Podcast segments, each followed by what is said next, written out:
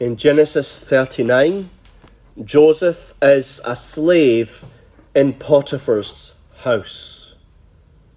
He is not alone, however. The Lord is with him. It says in verse 2 The Lord was with Joseph. He was a prosperous man, and he was in the house of his master. As the Lord blesses and prospers Joseph, Potiphar takes note. He sees the man. He is someone being blessed of the Lord, and so promotes him to be the overseer, the supervisor, the manager of his entire estate. However, he's not the only one in this house who takes notice. Potiphar's wife takes notice of the Hebrew slave. She notices he is a handsome young man, and she seeks day after day to seduce him to lie with her. Joseph is well equipped. He has faith and the fear of the Lord.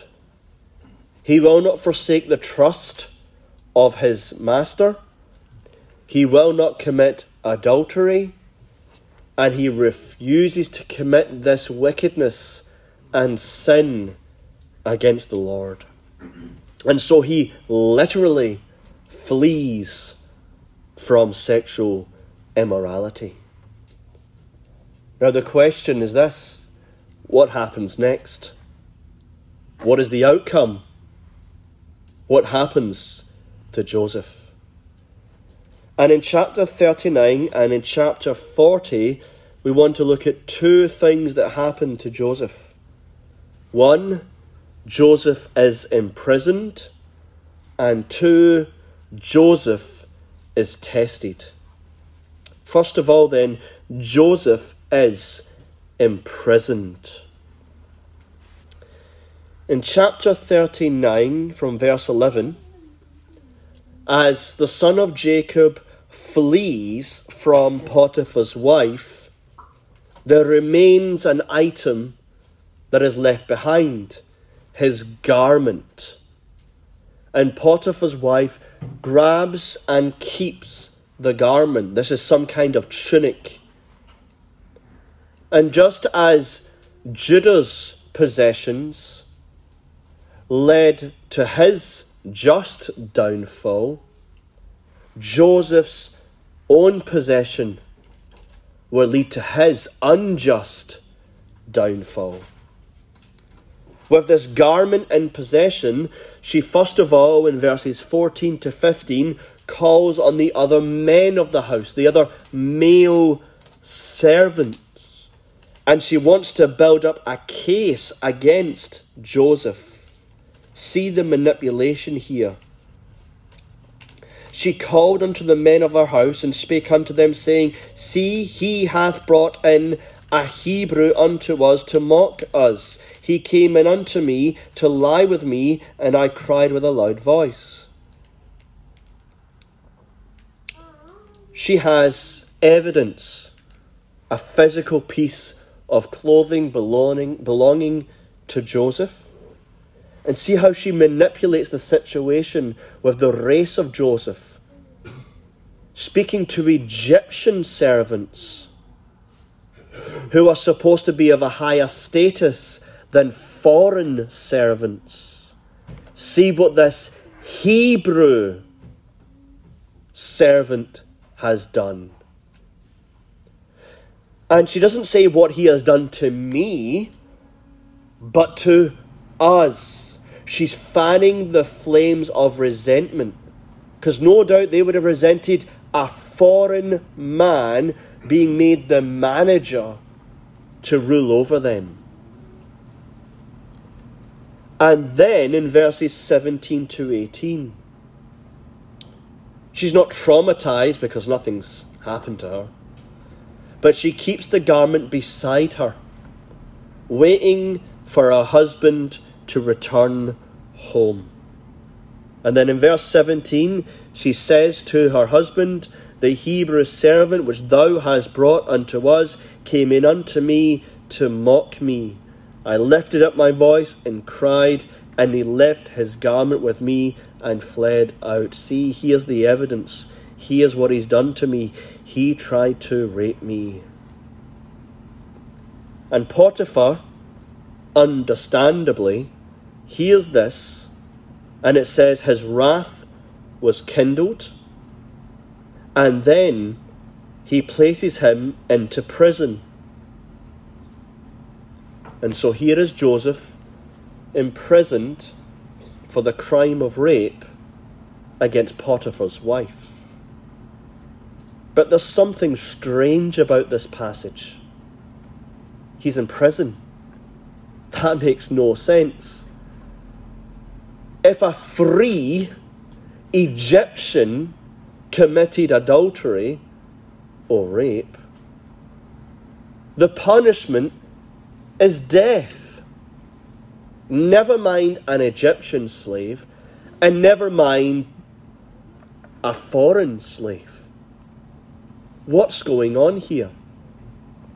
Most commentators agree it seems like Potiphar doubts the testimony of his wife. You see little glimpses here, just little implicit truths that come out here. Day by day, she tried to seduce Joseph with other servants in the household. Surely some of the servants would have seen it, and Potiphar would have known about it.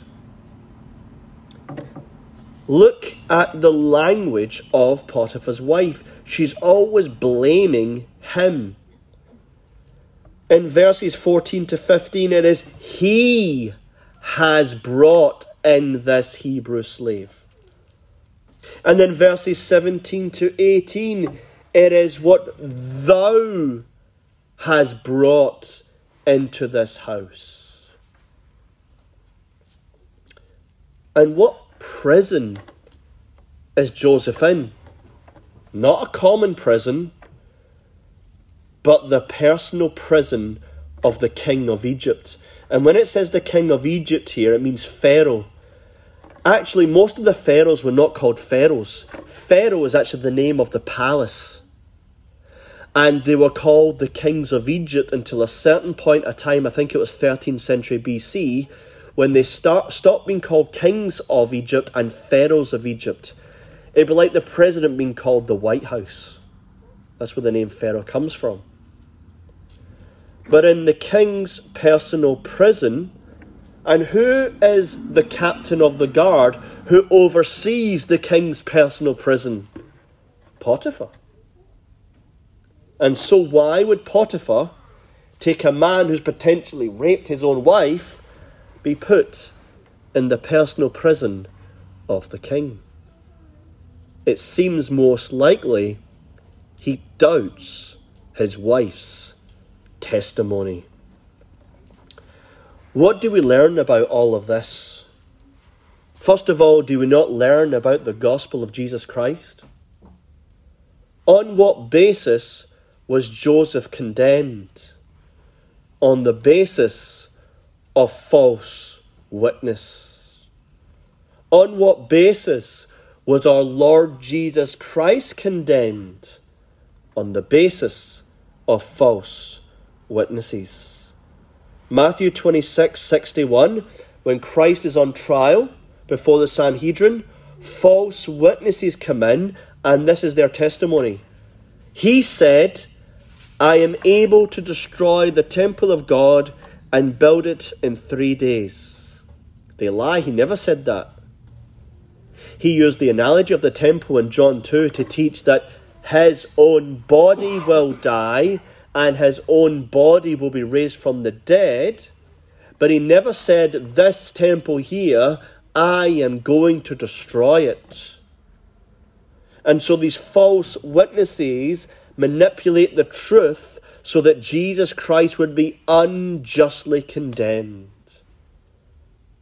And this is why we as Christians should always hate false witnessing.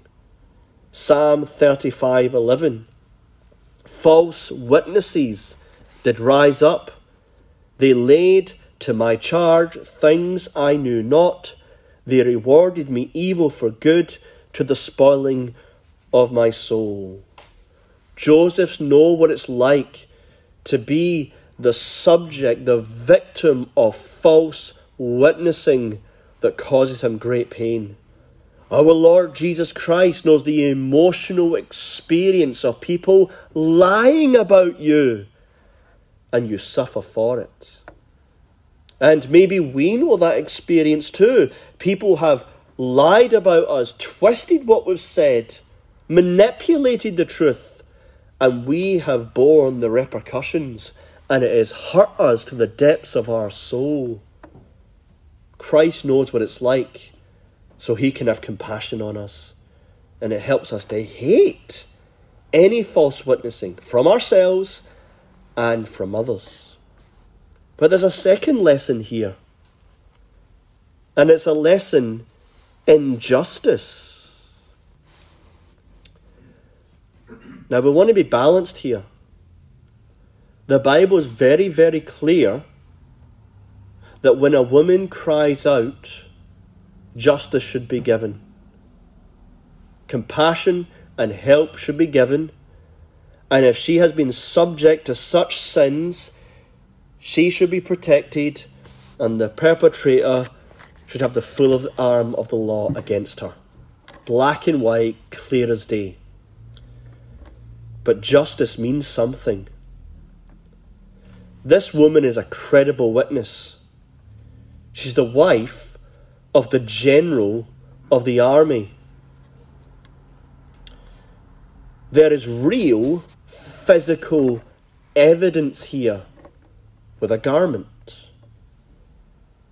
And she establishes the facts of the case. And in many courts, she may even win against Joseph. But despite the evidence, despite the credibility, despite the facts, Joseph is completely innocent here. And so we as Christians need to learn not to be like the world. The world today hears things, hears supposed evidence, hears suggested facts, and then automatically makes a conclusion. And that's sinful and wrong. The Bible says there must be two and three witnesses.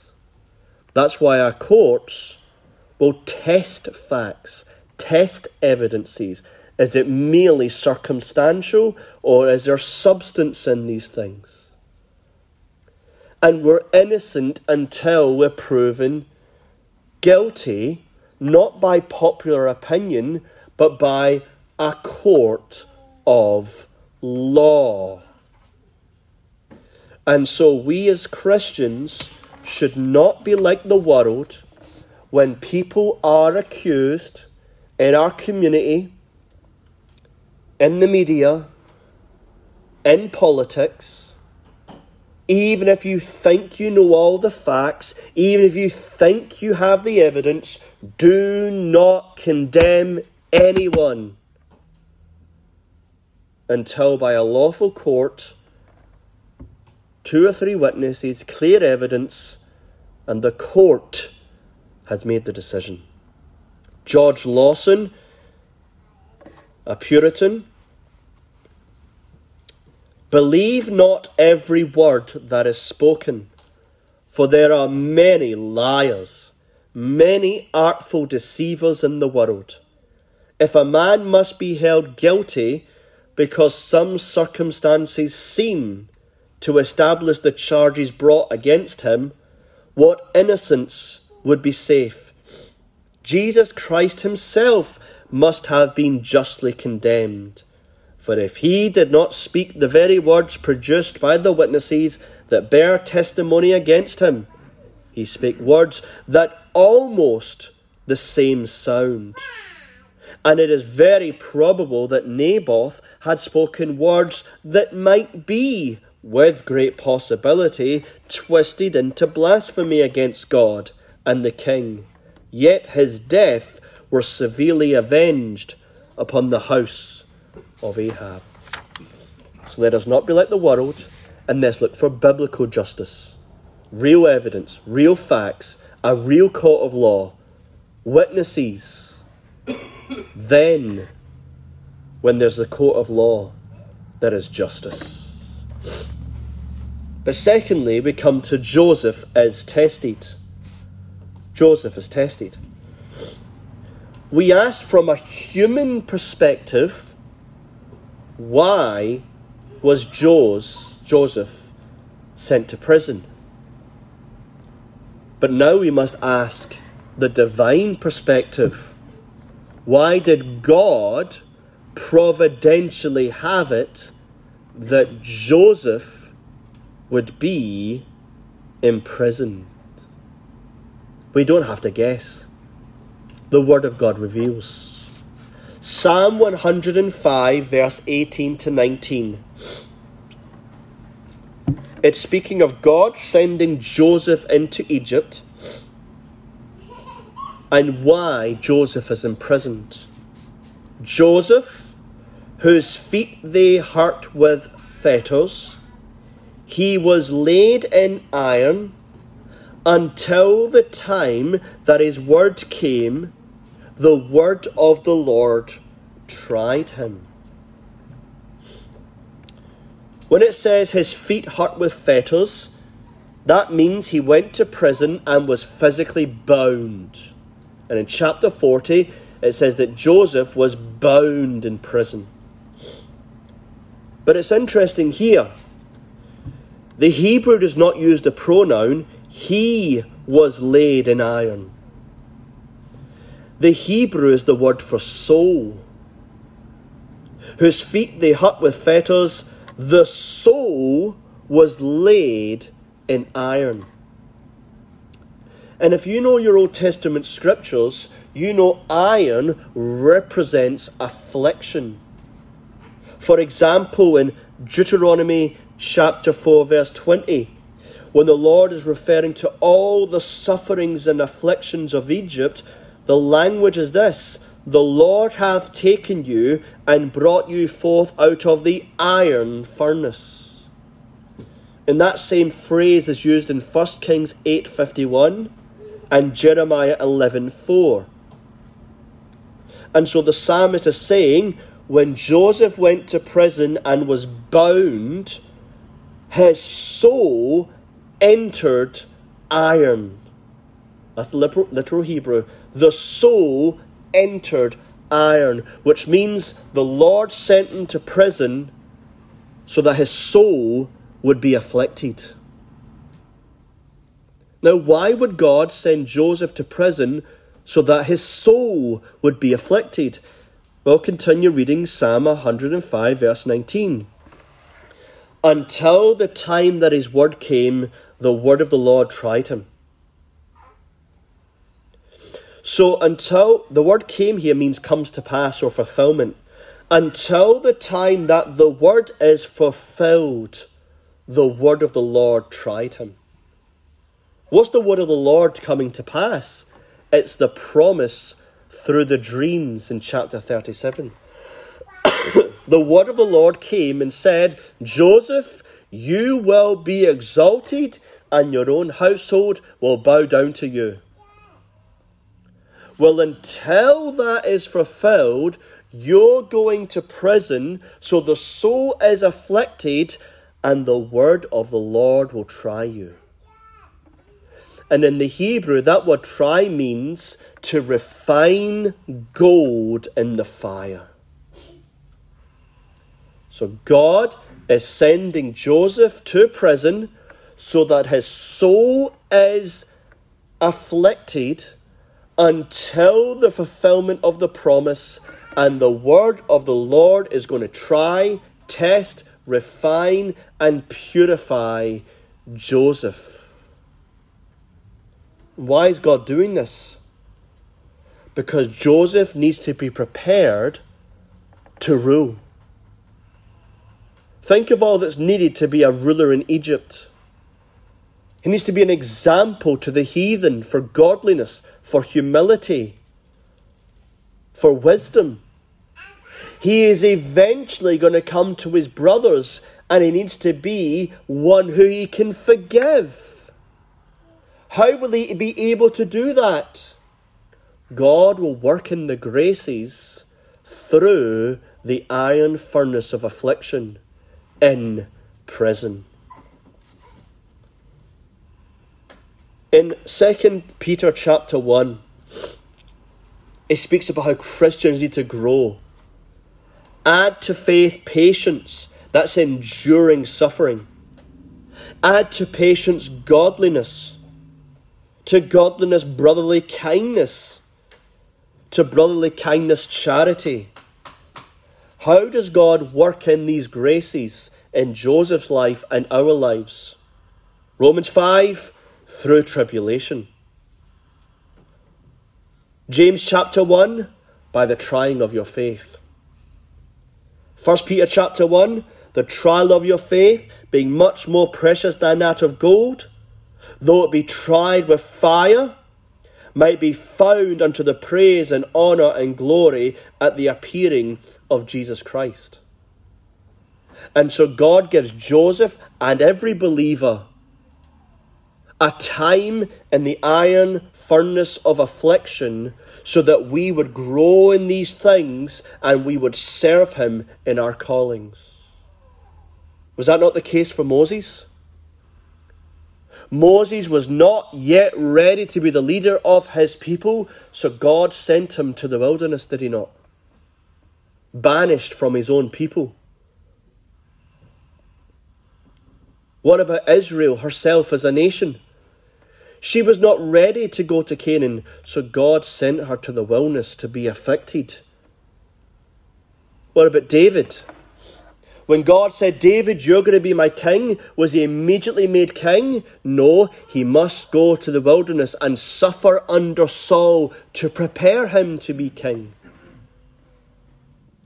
And when our Lord Jesus Christ was anointed prophet, priest, and king in his baptism, what happened immediately? He was sent into the wilderness to be afflicted of the devil. And it's the same for you and me. God sends us in his providence into the furnace of affliction so that the word of God might try, test, prove, refine us so that we're sanctified and we're of use in the kingdom of God.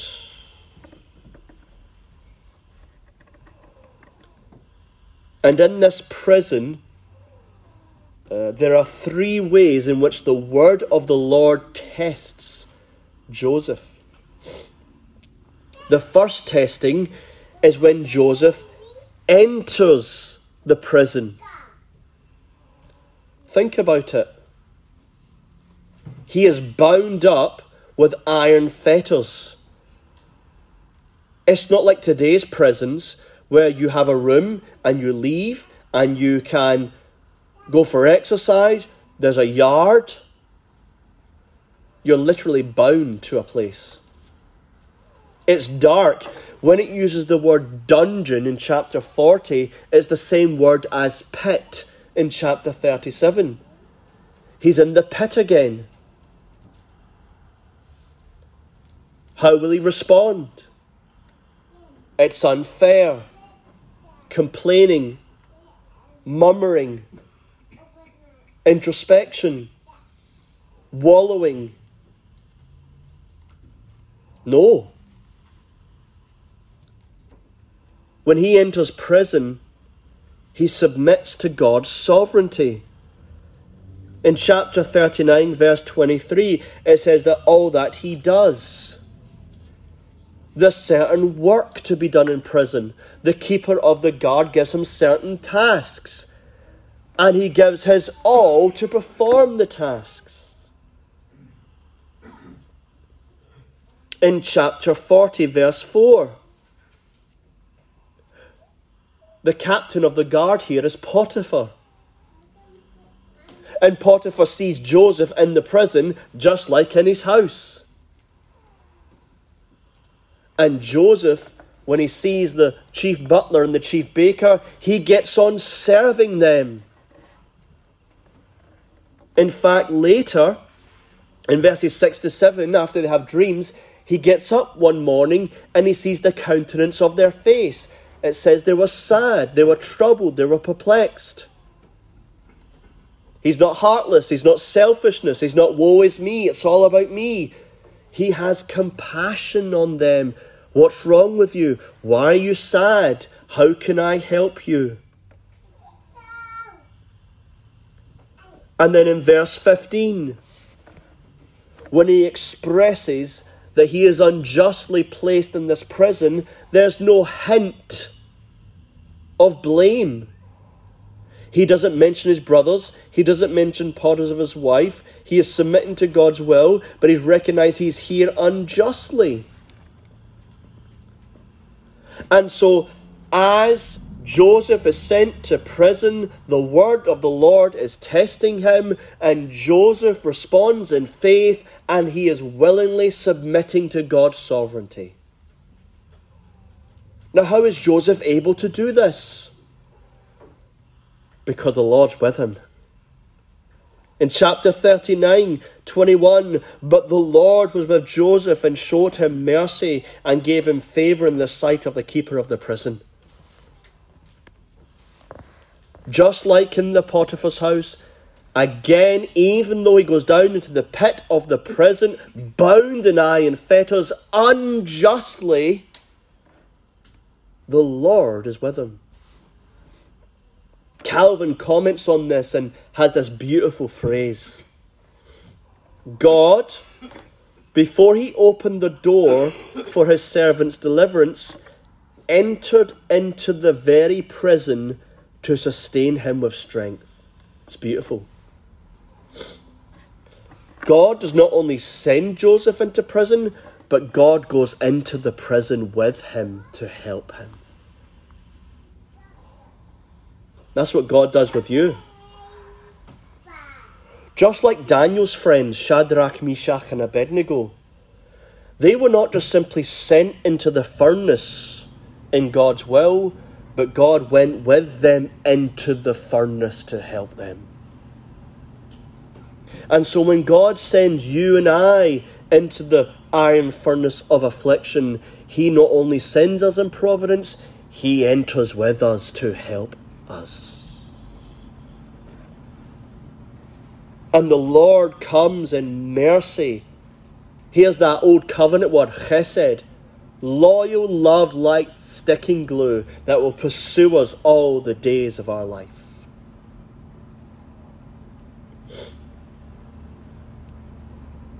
And so Joseph is a pattern for us.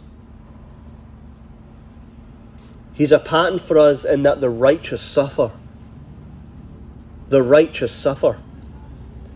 There's this false gospel out there that health, wealth, and prosperity that if you're a man or woman of faith and you're faithful, you will always prosper outwardly.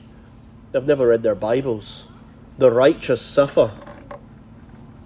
Moses, by faith, defended his people and killed the Egyptian rightly. And he suffered for it. He suffered for it. The apostles were faithful to preach Christ. And the ruler said, Stop preaching Christ and Him crucified. And they were faithful. They will obey God and not man. And they were imprisoned. The righteous suffer. And this is what we're called to. 1 Peter 2.19 This is thankworthy if a man for conscience towards God endure grief, suffering wrongly, when you do well and suffer for it, ye take it patiently, you endure. This is acceptable with God. For even hereunto were you called because Christ also suffered for us, leaving us an example that we should follow in his steps. Do you want to be Christ like? Then you're going to suffer. Christ unjustly suffered and he was patient. He endured it. And Peter's saying, All you Christians, you're going to be faithful by the grace of God. You're going to obey. You're not going to compromise. Like Joseph, you're not going to uh, sin. You're going to do what you need to do to be faithful to the Lord. And you're going to suffer for it. And you're not going to complain and murmur and woe is me. You're going to take it patiently. Because you're doing exactly what your Saviour did, and you're to follow him. If they've done this to the Master, they'll do it to his students. And Joseph is also a pattern for us in that the word of the Lord was with him. The Lord was with him. His mercy was with him. And this is what enables us to endure. If the Lord was not with him, Joseph would not endure. And we need to remember verses like Isaiah 43 2. When thou passest through the waters, I will be with thee. And through the rivers, they shall not overflow thee. When thou walkest through the fire, thou shalt not be burned when we're in the fire, when we're in the waters, when we're being afflicted, when we're suffering, we can do it patiently. Why? Because the Lord is always with us. And just as Joseph was able to show compassion and mercy on his fellow sufferers, we should likewise do that because often brings us into the iron furnace of affliction so that we can comfort others.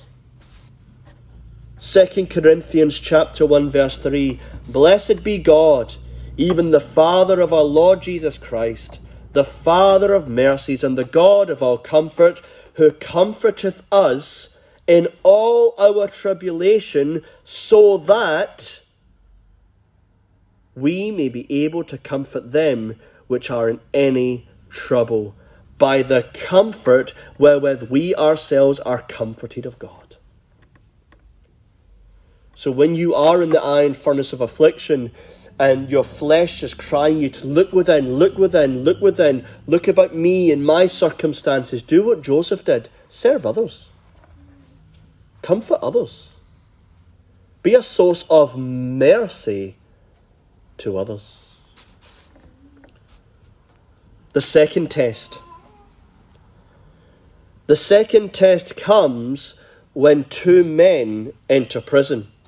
Chapter 40, verse 1.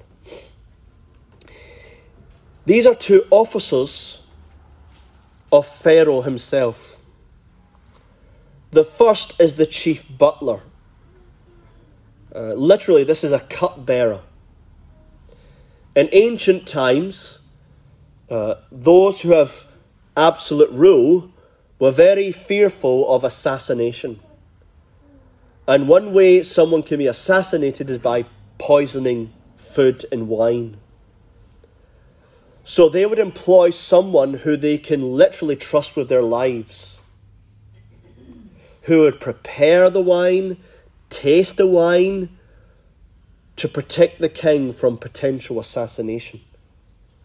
Nehemiah uh, in chapter 1, you'll read, he was also a cupbearer. and then we have the chief baker, someone who would bake bread and cakes and so forth. And again, someone who was very close to the Pharaoh, uh, was trustworthy because he prepared and tasted the food to make sure there's no poison to assassinate the king. And it says that they offended the king. This is actually the word sin here, actually. Literally, they sinned against the Pharaoh. There's a little bit of Hebrew irony here. Uh, Joseph is in prison because he sinned not, and these men are in prison because they sinned against Pharaoh. How did they offend or sin the king? We don't know. it seems like there is some kind of assassination plot because later the um, baker will be hung on a tree. But either way, there's the Pharaoh suspecting something's wrong, and so he imprisons the baker and the butler until the facts are established. And one night, these two men have dreams. And they wake up in the morning, and when it says they're sad, it means they're troubled and perplexed. It's like Daniel when he received his dreams. Daniel 7:28 My cogitations were troubled, my countenance changed in me. This is not just like a, a bad dream. They know something is going on here. God is trying to speak to them. And in Egypt, there were professionals, priests or magi, whose job it was to interpret dreams, but they're stuck in prison. They're perplexed. Who can interpret these dreams? Joseph wakes up, goes to serve the two officers, finds they're perplexed. What's wrong with you? We've had dreams.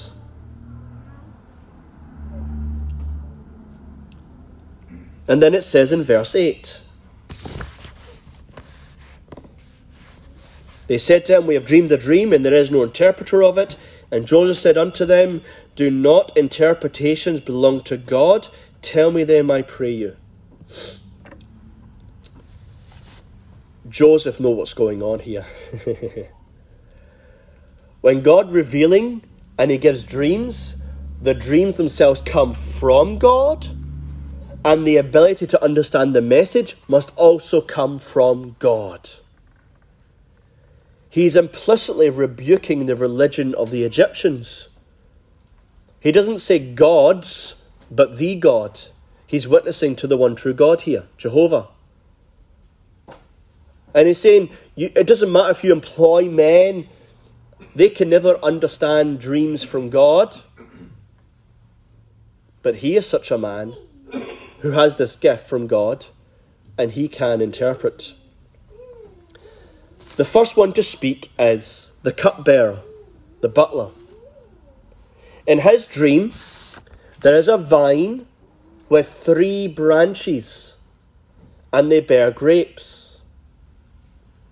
And in the dream, the cupbearer takes the grapes, squeezes them into the cup, and gives the cup to Pharaoh. And Joseph, under the inspiration of the Holy Spirit, understands what this means. The three branches of the vine represent three days. In three days, Pharaoh will bring the cupbearer back into his presence, and the cupbearer will be restored fully to his position to serve Pharaoh and live. But Joseph knows this is from God. And he says in verse 14, But think on me when it shall be well with thee, and show kindness, I pray thee, unto me, and make mention of me unto Pharaoh, and bring me out of this house. He knows that God's using this man. He knows God has communicated this dream not only for this man, but for Joseph. And look at that word kindness. It's the same word as mercy in chapter 39. Chesed. Loyal love. And through this butler, Joseph has experienced a word in season, an encouragement from God to hope, though he's in the pit, he will one day get out, and the word of the Lord in chapter 37 will be fulfilled. And so, when we are in the iron furnace of affliction, God brings His word to us to give us hope. Romans chapter 15, verse 4 For whatso things were ever written were written for our learning, so that through patience and comfort of the Scriptures we might have hope. You might be suffering and you're serving and you're still in the prison.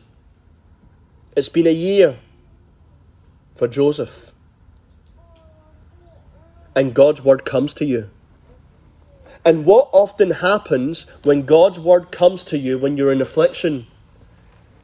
Just like Israel, we refuse to be comforted. We refuse to take it. God's word comes in the preaching of the word, and He's speaking to you and giving you hope and strength to press on, be patient, endure, take my comfort, wait on me. And we ignore the word. Or you're in your Bible reading and you open the scriptures and it's teaching you lessons and you refuse to be comforted by them. Or maybe it's a friend, like when David was being persecuted and suffering from Saul, it said Jonathan came to David and strengthened him with God. And so another brother or another sister have come to you and they're praying with you and they're sharing you the word of God to encourage you, and you don't receive it, you ignore it and refuse to be comforted. Joseph is teaching us not to refuse it, but to receive it and let the power of God's word encourage us. There is always hope. But then there's a second dream, and this time it is the baker. And the dream is there are three baskets on his head, and in the third basket there's food, and birds are coming to eat the food on the head.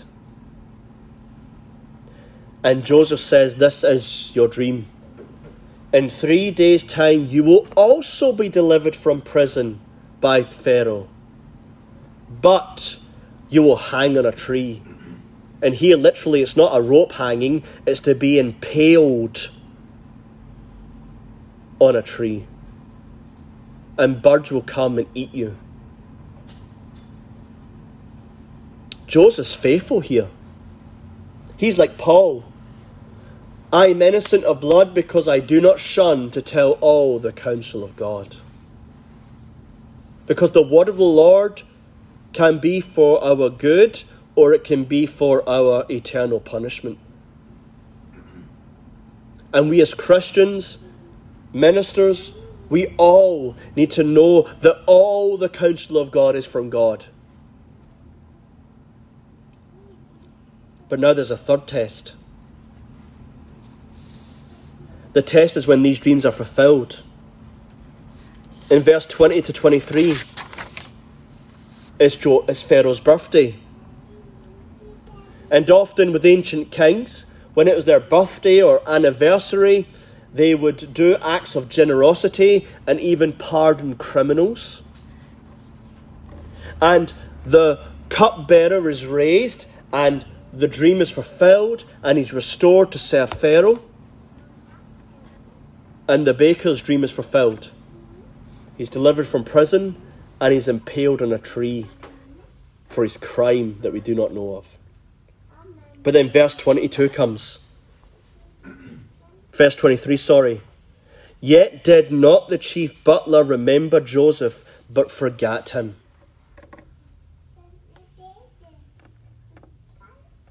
He's in prison. And God's second word comes to Joseph that these two men are going to be delivered from prison. And he asked the butler to remember him. And he thinks that through the butler remembering him, God will remember him and deliver him. And doesn't happen. And now he's in darkness. Imagine the questions why? If the Lord's with me, why am I still in prison? If the Lord's merciful to me, why am I in prison? Why did God send two office bearers? Why would God send dreams? Why would God deliver the butler and not remember me? Why am I in this pit? And as far as I can see, there is no light and there is no hope.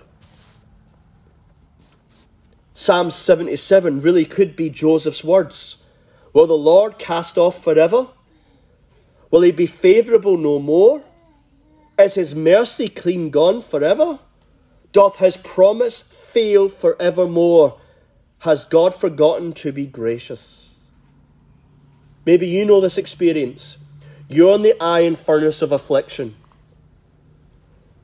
You've had the word of Lord come to you, and it's given you comfort and it's given you hope, but your particular affliction has not ceased, and you're still in the midst of it, and you do not know why, and you do not know when it's going to end. This is Joseph's experience. The word of the Lord is testing him testing him to be faithful, to persevere, to endure, and to trust in God's word. It will not return null and void. The dream of exaltation shall be fulfilled. How should we respond? First of all, we need to respond by trusting in God no matter what. Isaiah 50:11 Behold all that kindle a fire that compass yourselves about with sparks Walk in the light of your fire, and the sparks that ye have kindled. When there is darkness and only darkness, and you cannot see any light whatsoever, you make your stay on God. He is God. He does not lie. He is truth.